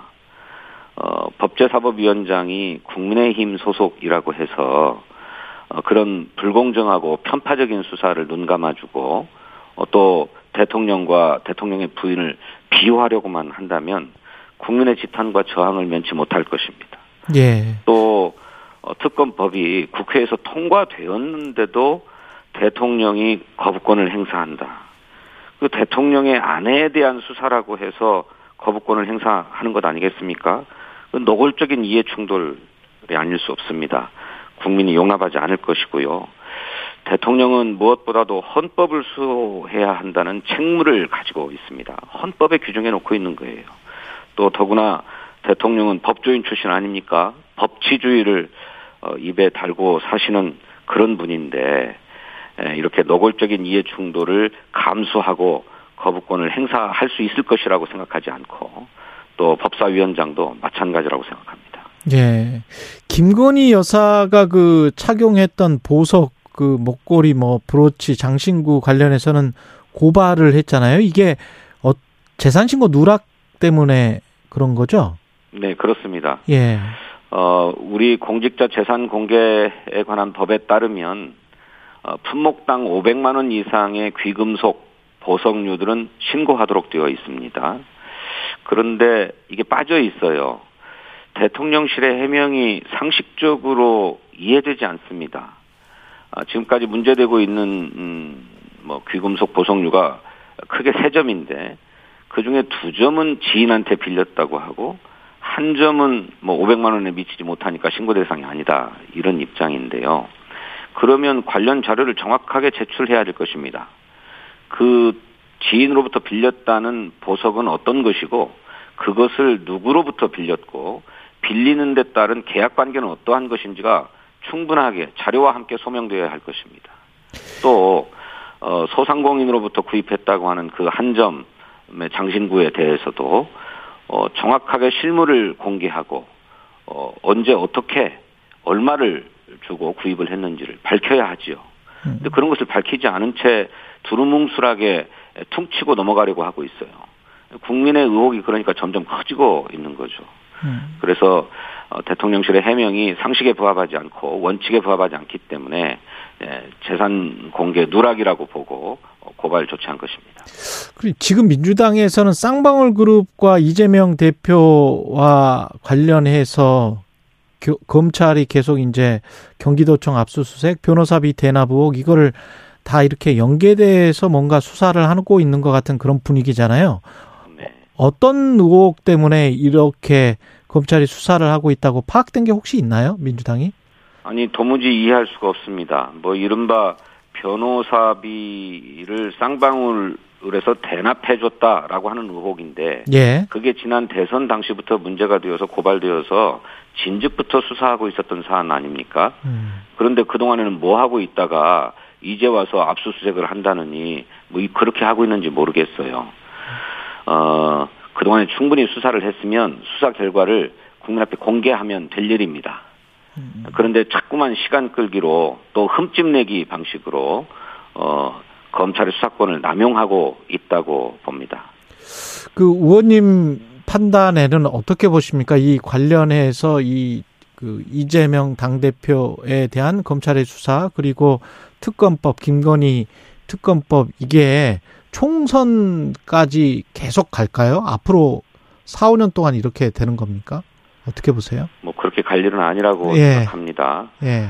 어, 국민의 의혹이 점점 증폭되고 있고 또 도이치모터스 주가 조작 사건 같은 경우에는 그 공범들의 재판 과정에서 김건희 여사의 혐의를 인정할 만한 결정적 증거가 나오고 있지 않습니까? 음. 앞으로 재판이 계속되면 계속될수록 그런 증거가 더 쏟아져 나올 가능성이 매우 높다고 생각합니다.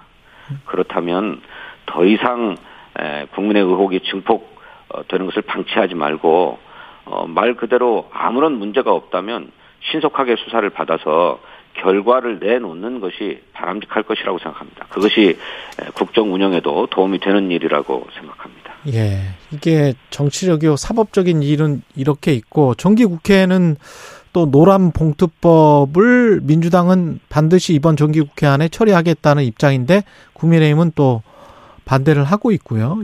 이런 어떤 법안들 꼭 처리돼야 되겠다는 법안들이 있습니까? 그리고 그 내용 좀 있으면 소개를 해 주십시오, 마지막으로. 네, 매우 많습니다. 아, 저희들이 국회가 문을 열고 있지 못하는 상황에서 민생 우선 실천단이라고 하는 것을 거당 쪽으로 구성해서 현장 활동들을 해왔습니다.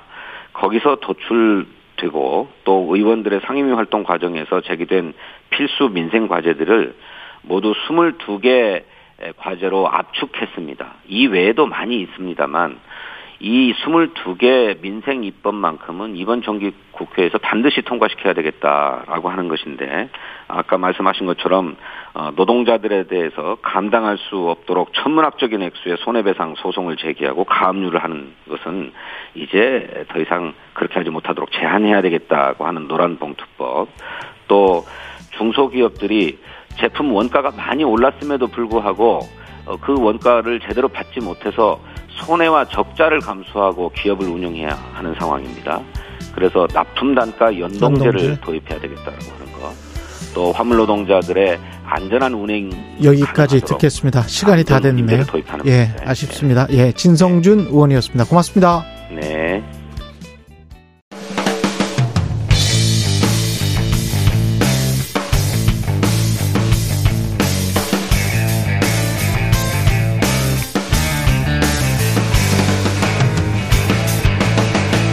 최경영의 최강 시사.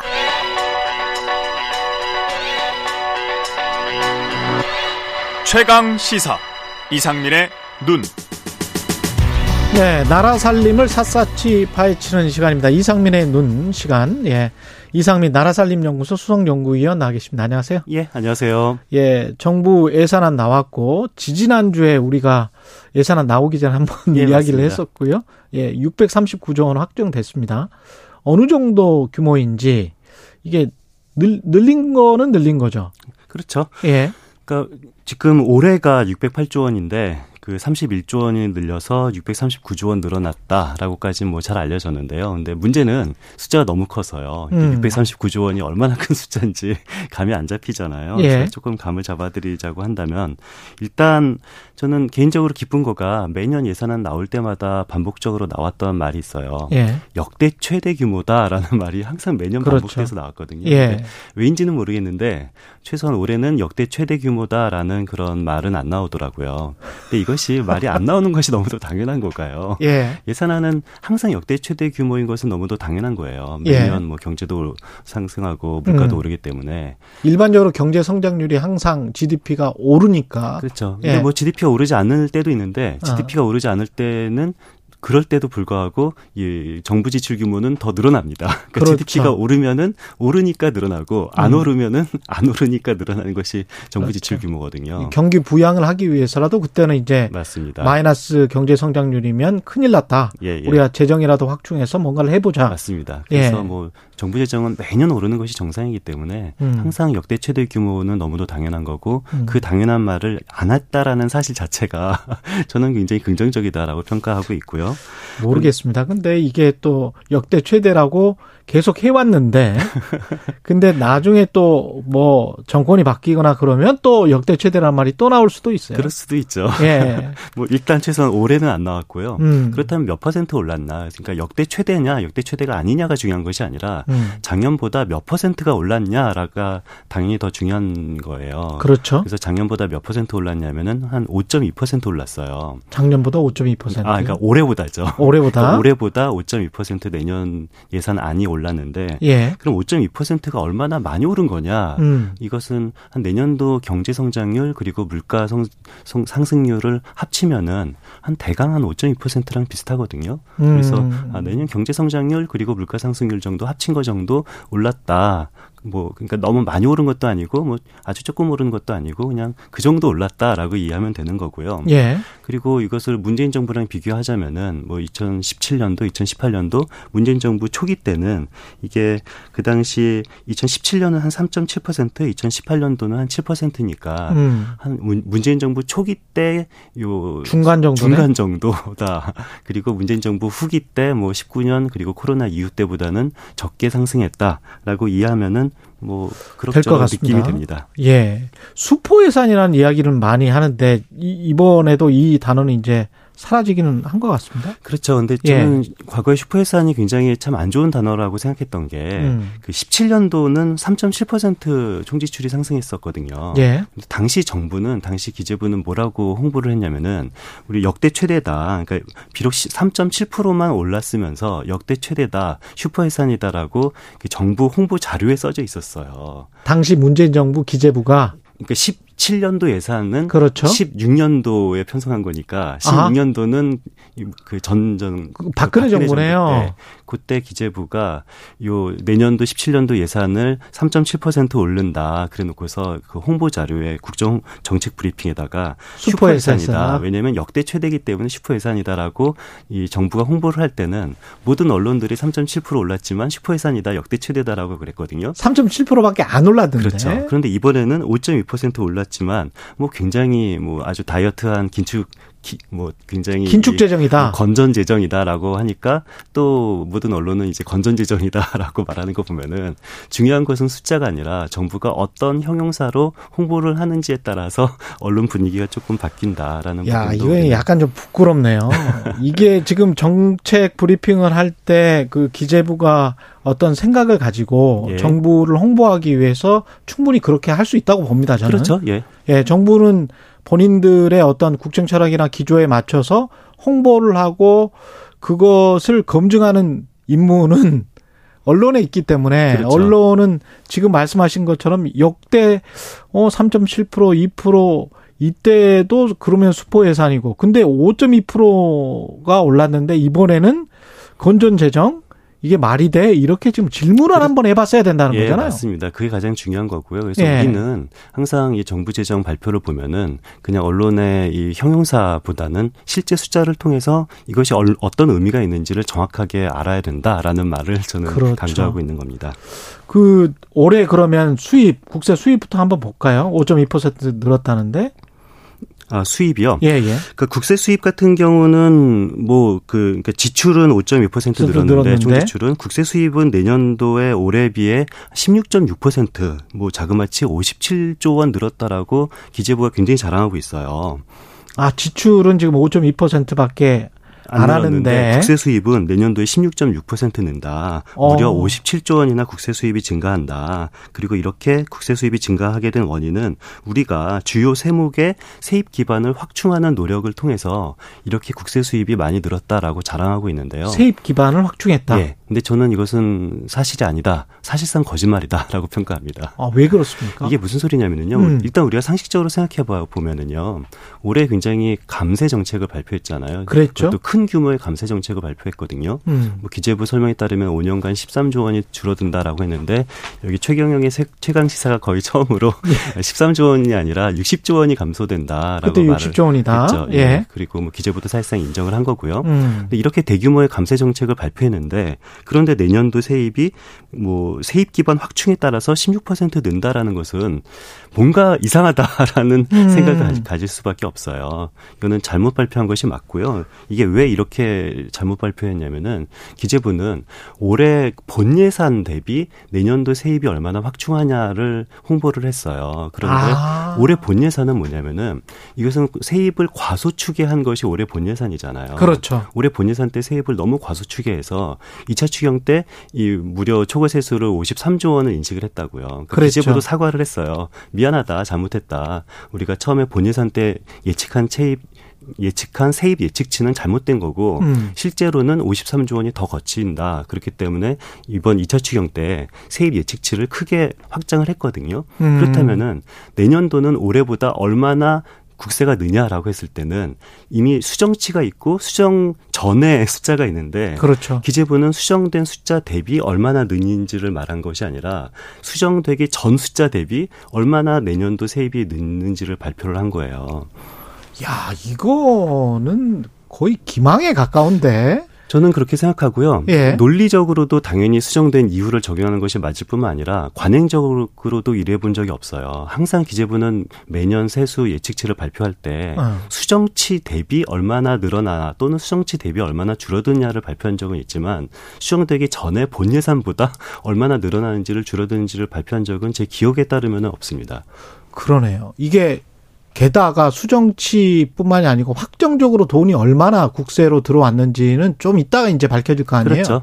그러면 그 기준 대비 앞으로 세입이 얼마나 늘 것이다. 이거는 16.6%가 아니고 정말 가변적이네요. 정말 가변적이고요. 그래서 예. 그럼 수정된 이후 그, 그 수정치가 그렇게 잘못된 수정이 아니거든요. 실제로 요즘에 그 들어오는 국세 세입 실적을 보면은 그건- 수정치와 거의 어스비슷하겠다라고 짐작이 그거랑 가능해요. 비교를 해보면 어, 어떻습니까? 그렇다면은 그 16.6% 늘어난 것이 아니라 1% 늘어났습니다. 그 실제로는 내년도 국세 수입은 올해보다 1% 늘었다. 1% 늘어났다. 한 3.9조 원 정도 늘어났는데요. 음. 이거를 수정되기 전부터 해서 뭐 57조 원, 16% 늘어났다라고 홍보하는데 이거는 명확하게 잘못된 거다라고 지적하고 싶습니다. 음. 근데 지금 이 세수가 늘어날 것이다. 1%는 늘어날 것이다. 이 수치에 따르더라도. 그런데 이 1% 늘어나는 거는 확실합니까? 어, 저는 이- 이것은 뭐 확실한 것은 아니고요. 예. 예측치기 때문에 예. 확실한 건 아니지만 제 예측치랑은 비슷합니다. 왜냐면은 음. 이게 1% 늘어난다라는 거가 늘어나는 것이 아니거든요. 예. 왜냐면 물가가 경제가 성장하고 물가가 그러네. 오르기 때문에 음. 보통 세수 증가율은 최소한 경제 성장률 플러스 물가 상승률 정도는 세수가 늘어나는 것이 정상이고 아까 한 5% 정도. 그렇죠. 예. 그것보다 사실 세수는 조금 더 늘어나는 게 정상이에요. 음. 왜냐하면은 우리가 그 누진제잖아요. 그렇죠. 그렇기 때문에 내 월급이 10% 오르면은 세금은 10% 오르는 게 아니에요. 그렇죠. 10%보다 더 많이 오르기 때문에 음. 이거를 뭐 세수 탄력성이라고 하는데 경상 성장률보다 이 세금은 조금 더 늘어나는 것이 정상인데 근데 경상 성장률은 한 5%인데 세금이 한 1% 늘어난다라는 것은 그만큼이 이 감세 효과다라고 이해하시면 맞습니다. 그렇군요. 이렇게 되면 국가 채무 비율은 어떻게 됩니까? 그런데 놀랍게도 기재부 설명에 따르면 국가 채무 비율이 약간 개선된다라고 말을 해요. 아. 그런데 이것도 사실이 아닙니다. 사실이 아니에요. 그러니까 기재부가 말하는 국가 채무 비율이 개선된다라고 말하는 이유는 음. 이것도 본 예산 대비 올해 본 예산 대비 내년도 국가 채무 비율이 약간 개선된다라고 하는 건데요. 예. 근데 올해 본 예산 때 국가 채무 비율이 GDP 대비 한 50% 정도로 예측했어요. 음. 이렇게 좀 나쁘게 예측한 이유는 아까도 말씀드린 것처럼 이 세수 추계를 잘못 과소 추계 했기 때문이에요. 그러니까 굉장히 세금이 조금 들어온다라는 잘못된 추정을 통해서 국가 채무 비율을 계산했더니 GDP 대비 50%다라고 잘못 계산한 거고 예. 이것을 이미 우리는 초과 세수를 예측을 해서 음. 우리는 아 초과 세수를 그러니까 과소 추계했어 미안해 잘못했어 음. 실제로는 53조 원의 초과 세수가 들어올 거야라고 예. 해서 수정 국가 채무 비율을 이미 발표를 했습니다. 그런데 아. 수정 국가 채무 비율보다 조금 0.1% 포인트 나빠지는 거거든요. 그러네. 그런데 예. 수정되기 전 본 예산 50%보다 조금 좋아진다라고 발표를 한 거는 음. 뭐 정직한 발표는 아니죠. 그러니까 50%가 넘었다라고 국가 채무 비율이 그렇게 이야기를 하는 거는 수정 전에 그렇죠. 수정 전에는 딱 50%였고요. 네. 수정 이후는 48점 그 7% 49.7%로 수정했는데 49.7%. 근데 내년도는 49.8%예요. 그렇기 아직 때문에 50%가 수정된. 거보다는 뭐 약간 높아지는 거지만 음. 이 수정되기 전 50%보다는 뭐 좋아졌다. 그렇기 때문에 내년도에 국가 채무 비율이 개선된다라고 표현하는 건데요. 정확히 말하면은 국가 채무 비율은 수정치보다 약간 나빠진다라고 아. 얘기하는 것이 맞습니다. 전반적으로 보면은 이 허리띠를 좀 졸라매는 거는 확실하네요. 지금 지출 구조 조정을 했고, 그렇죠? 그리고 돈을 좀 덜 쓰는 거는 지금 맞네. 그러니까 그렇죠? 돈을 그래도 5.2% 정도는 더 쓰는 거니까요. 네. 저는 이게 애매한 숫자예요. 그러니까 음. 5.2% 쓰는 것이 이것이 허리띠를 졸라맨 거냐 아니면은 네. 조금 재정을 확대한 거냐. 제가 보기에는 뭐라고 말하기가 애매한. 내용적으로 보면 그러면 예, 어떤 예, 거를 중요하죠. 예, 어떤 거를 깎았습니까? 그렇죠. 그래서 결과적으로 예. 내용은 어떤 것을 깎고 어떤 것은 늘렸냐라는 질문이 좋은 질문인데요. 예. 제가 한번 계산을 해봤어요. 그러니까 올해 우리나라 중앙정부 모든 그 예산 사업 숫자가 한 8,400개 정도 되거든요. 이걸 다 계산을 했다고요? 예, 전수조사했습니다. 와. 그러니까 8,400개 올해 또한 8,400개 되고 사업 숫자가 내년도 한 8,400개가 되는데요. 음. 이 8,400개 중에서 그 감액된 사업이 3,600개예요. 예. 그리고 증액된 사업 숫자가 4,300개입니다. 아. 그래서 아, 한 3,600개 정도는 감액이 되고 3,300 4,300개 정도는 증액이 됐다라는 거고요. 이것을 예. 숫자로 그 금액으로 말하면은 그러니까 내년도 예산이 639조라고 그랬잖아요. 예. 그러니까 올해보다 그 사업이 감액된 사업은 50 한 2조 원 정도 되고 음. 증액된 사업은 한 83조 원 정도 돼요. 그러니까 일부는 감액이 되고 일부는 증액이 됐다라는 당연한 말인데 예. 근데 감액된 사업 숫자가 예상보다는 좀 많았어요. 그러니까 음. 뭐한 3,600개 사업이나 감액이 되고 그랬네요. 52조 원이나 감액됐다라는 것은 제 예상보다도 그래도 이 다이어트를 지출 구조 조정을 그래도 꽤 했다라고 생각이 되는데요. 어느 분야에서 많이 그게 문제 핵심이죠. 대체 예. 어디가 감액이 되고 어디가 증액이 됐냐라는 예. 건데요. 그 전체 감액된 사업 52조 원 중에서 13조 원은 이 복지 분야에서 감액이 됐습니다. 13조 원 복지 예, 감액. 그게 가장 많이 복지 분야가 가장 많이 감액이 됐고요. 그리고 나서 한 7.6조 원 정도는 이 산업 중소기업 쪽에서 감액이 됐다. 라고 보여집니다. 산업 중소기업 7조 6천억 감액. 예. 예. 근데 이렇게 말하면은 뭐 억울한 측면도 있어요. 예. 그 정부 입장에서는 왜냐면은 사회복지에서 13조 원이 감액된 것은 맞는데 음. 그래도 사회복지에서 24조 원이 증액이 됐다. 그러니까 감액된 사업도 13조 원 있고 음. 증액된 사업도 24조 원이 있는데 사회복지에서 그렇게 감액됐다라고 말하면은 억울하다라고 아, 말하면 그렇습니까? 예, 그렇죠. 아, 세부 내용으로 들어가 보면 그렇죠. 그러니까 사회복지 사업이 굉장히 많잖아요. 예. 어떤 사업은 감액된 사업도 있을 테고 어떤 사업은 증액된 사업도 있겠죠. 그렇죠. 근데 감액된 사업의 합을 보면니까 13조 원이고 음. 증액된 사업의 합을 보니까 24조 원이에요. 이랬을 경우에 아니 감액이 13조 원이나 됐다라고 그러면은 아니야 음. 우리는 24조 원 증액된 사업도 있어. 뭐가 맞는 거예요 그러면? 둘 다 맞는 거죠. 둘다 그러니까 맞는 그래서 거예요. 우리는 정확하게 사회복지 사업 중에서 어떤 사업이 감액이 됐고 어떤 사업이 증액되는지를 따로따로 봐야지 진실이 아. 드러나는 겁니다. 그러니까 13조 원 감액된 사업들이 어떤 건들인지를 좀 봐야 되겠네요. 그렇죠. 그래서 그 어떤 것이 감액됐고 어떤 것이 증액되는지 한번 찾아보니까요. 예. 그 감액된 사업을 보면은 이 고용 쪽은 감액이 됐어요. 음. 그리고 주택 쪽도 감액이 됐고요. 예. 그리고 증액된 사업을 보니까 공적 연금 같은 경우는 증액이 되고 기초생활보장제도 노인 쪽은 증액이 됐어요. 예. 그러니까 이것의 의미는 뭐냐면은요. 우리가 그 주택 쪽이 감액이 됐다. 그래서 주택 쪽 어떤 부분이 감액이 됐나라고 보니까 임대주택 관련된 사업들이 굉장히 많이 감액이 됐습니다. 그래서 아, 내년도는 음. 임대주택 사업은 상당히 많이 감액이 됐다라는 것을 알 수가 있고요. 그리고 그 고용 쪽 중에서 이거는 청년 고용과 노인 고용 둘 다 굉장히 감액이 많이 됐습니다. 아 고용 쪽은 예, 고용 쪽 사업은 굉장히 많이 감액이 됐고요. 그리고 특히 청년 일자리 일자리 창출 부분 고용 중에서 일자리 창출 부분은 굉장히 많이 감액이 됐고 그리고 청년 일자리와 더불어서 청년 사업 중에서 중요한 그 내일 채무 공제라는 사업이 있거든요. 예, 예. 요 청년 저축에 대해서 매칭해서 하는 음. 그 부분도 거의 전액 감액이 됐다라는 사실이 알려졌고요. 알려지지 않았고 그렇게 분석이 됐고요. 예, 예. 그리고 마무리를 좀 해야 아, 돼서 그렇군요. 예, 예. 증액된 부분은 예. 이것이 뭐 한마디만 말하면은 법적 의무 지출 부분은 굉장히 많이 증액이 됐습니다. 알겠습니다. 여기까지 나라살림연구소의 이상민 수석연구원이었습니다. 고맙습니다. 예, 감사합니다. KBS 라디오 최경영의 최강사 듣고 계신 지금 시각 8시 46분입니다.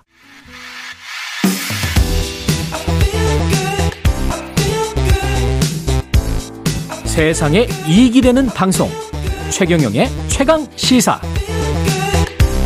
네, 파키스탄은 폭우로 국토의 3분의 1이 잠기고 올여름 유럽 기록적인 폭염 있었죠. 우리나라는 흰남도 아주 이상한 태풍이었고요.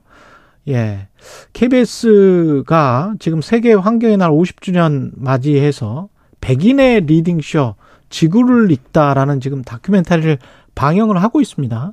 연출 PD인 김슬기라 PD 나와 있습니다. 안녕하세요. 안녕하세요. 예. 이게 백인의 리딩쇼 지구를 읽다 두 번째 방송 나갔다고 하는데 이게 콘셉트이 뭔가요? 그러니까 지구를 읽는 겁니까? 독서하는 겁니까? 네, 맞습니다. 예. 다양한 뭐 나이, 배경, 직업을 가진 분들이 나와서 네. 지구에 관한 저희가 뭐 책도 선정을 했고요. 네. 노랫말도 있고 뭐시 음. 이런 것들을 나와서 릴레이로 낭독을 이어가는 프로그램입니다. 그렇군요. 책을 읽기 좋아하지 않는 분들이 많아서 우리가 독서량이라고 해야 되나요? 예, 전 국민 독서량이 굉장히 좀 떨어지는 나라잖아요. 네. TV라도 봐서 이렇게 좀 뭔가를 좀 깨우치자 뭐 이런 취지입니까? 네, 사실 독서를 네. 이제 어려워, 점점 나이가 들면서 어려워하는 경우가 많은 것 같아요. 왜냐하면 저희가 어릴 때 생각해 보면 교과서에서 왜 다 국어책도 읽고 그렇죠. 뭐 했던 경험들은 있거든요. 큰 소리로 막 읽고 그랬었죠, 우리가. 네, 예. 이제 그런 시절에 좀 추억도 이야기할 수 있으면서 음. 이제 초, 책에 있는 좋은 내용들을 우리가 영상으로 한번 또 소화해 보면 다른 맛이 태어나겠다. 오. 네, 이런 생각으로 만들어진 프로그램이죠. 네. 그래서 책에 있는 내용들이 영상으로도 나오는 거예요. ENG로도 나오고. 어, 네, 그럼요. 그 낭독자들이 사실 책만 읽는 게 아니고 어. 본인들의 이제 삶을 보여주기도 하고 그 낭독에 얽힌 이야기들을 풀어보기도 하고 그래서 영상미와 이 낭독자들의 삶, 그 다음에 텍스트, 이런 약간 삼위일제라고 해도 될까요? 그런 방식으로 그렇군요. 네, 저희 프로그램이 흘러갑니다. 그러면서 주제는 환경, 기후 변화와 관련된 것이고. 네, 맞습니다. 어, 그런 책들은 어떻게 선정을 했습니까? 근데 어, 저희가 동네 책방들하고 협업을 했습니다. 그래서 동네 책방들 네, 그 큰 대형 서점이 아니고 네, 그 동네 책방 가보면 네. 그 주인장들이 되게 책을 골라서 서가에다가 쫙 비치를 해놓잖아요. 맞아요. 예. 그래서 그분들이 좀 책을 골라주시면 음. 조금 더 섬세하게 본인들의 철학이, 당신들의 철학이 녹아 있는 책들을 골라주시지 않을까 해서 이제 저희와 동네 책방이 좀 상의를 해서 지구를 살리는 책 30선 이렇게 선정을 했고요. 그러면 동네 책방에 가면은 KBS와 함께하는 지구를 살리는 책 30선 이렇게 돼 있을 수도 있네. 어, 네. 저희가 함께하는 진열이. 동네 책방에 가시면 따로 서가가 지금은 마련이 돼 있습니다. 그 오프라인과 TV 온라인이 좀 다 결합되는 그런 형태네요, 이게. 네, 좀 이런저런 시도들을 많이 해보고 있죠. 아, 아이디어 좋은데. 예. 그 감사합니다. 읽, 읽는 분들은 어떤 분들이세요? 어, 앞서 잠깐 말씀드렸지만 정말 나이도 다양하고 예. 뭐 직업도 다양하고 정체성도 다양하고 이제 어리게는 8살부터 뭐 아마 나, 나이가 가장 많은 분은 아마 나태주 시인께서도 나오시거든요. 예.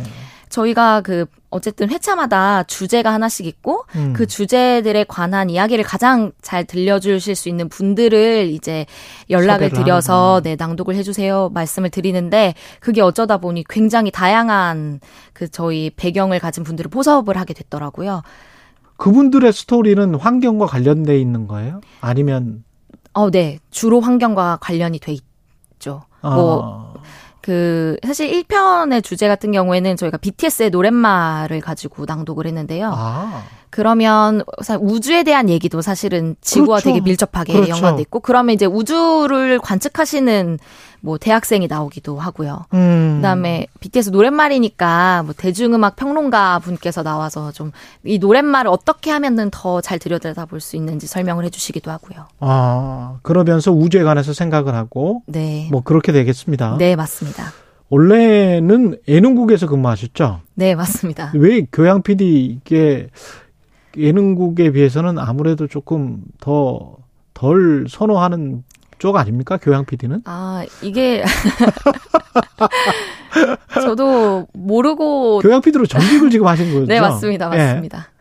예능도 사실 되게 재밌잖아요. 예. 이제 많은 사람들이 되게 즐거워할 수 있는 프로그램들을 많이 만들고 있고. 근데 사실 제 자신이 원래 좀 노잼 캐릭터라서 아, 좀 항상 진지한 얘기를 좀 해야 하고 문제 제기를 해야 하고 이런 사람인데 음, 어느 순간 이제 기후 위기나 환경에 대한 이슈들이 계속 음. 되게 커져가고 있고 점점 피부로 느껴지기 시작하면서 아 대한민국에 이런 이야기를 정말 본격적으로 다루는 PD가 한 명은 더 있어야 하지 않나 이런 음. 생각이 들면서 네 이쪽 분야로 넘어올 결심을 제대로 했던 것 같습니다. 프로그램은 재미있죠.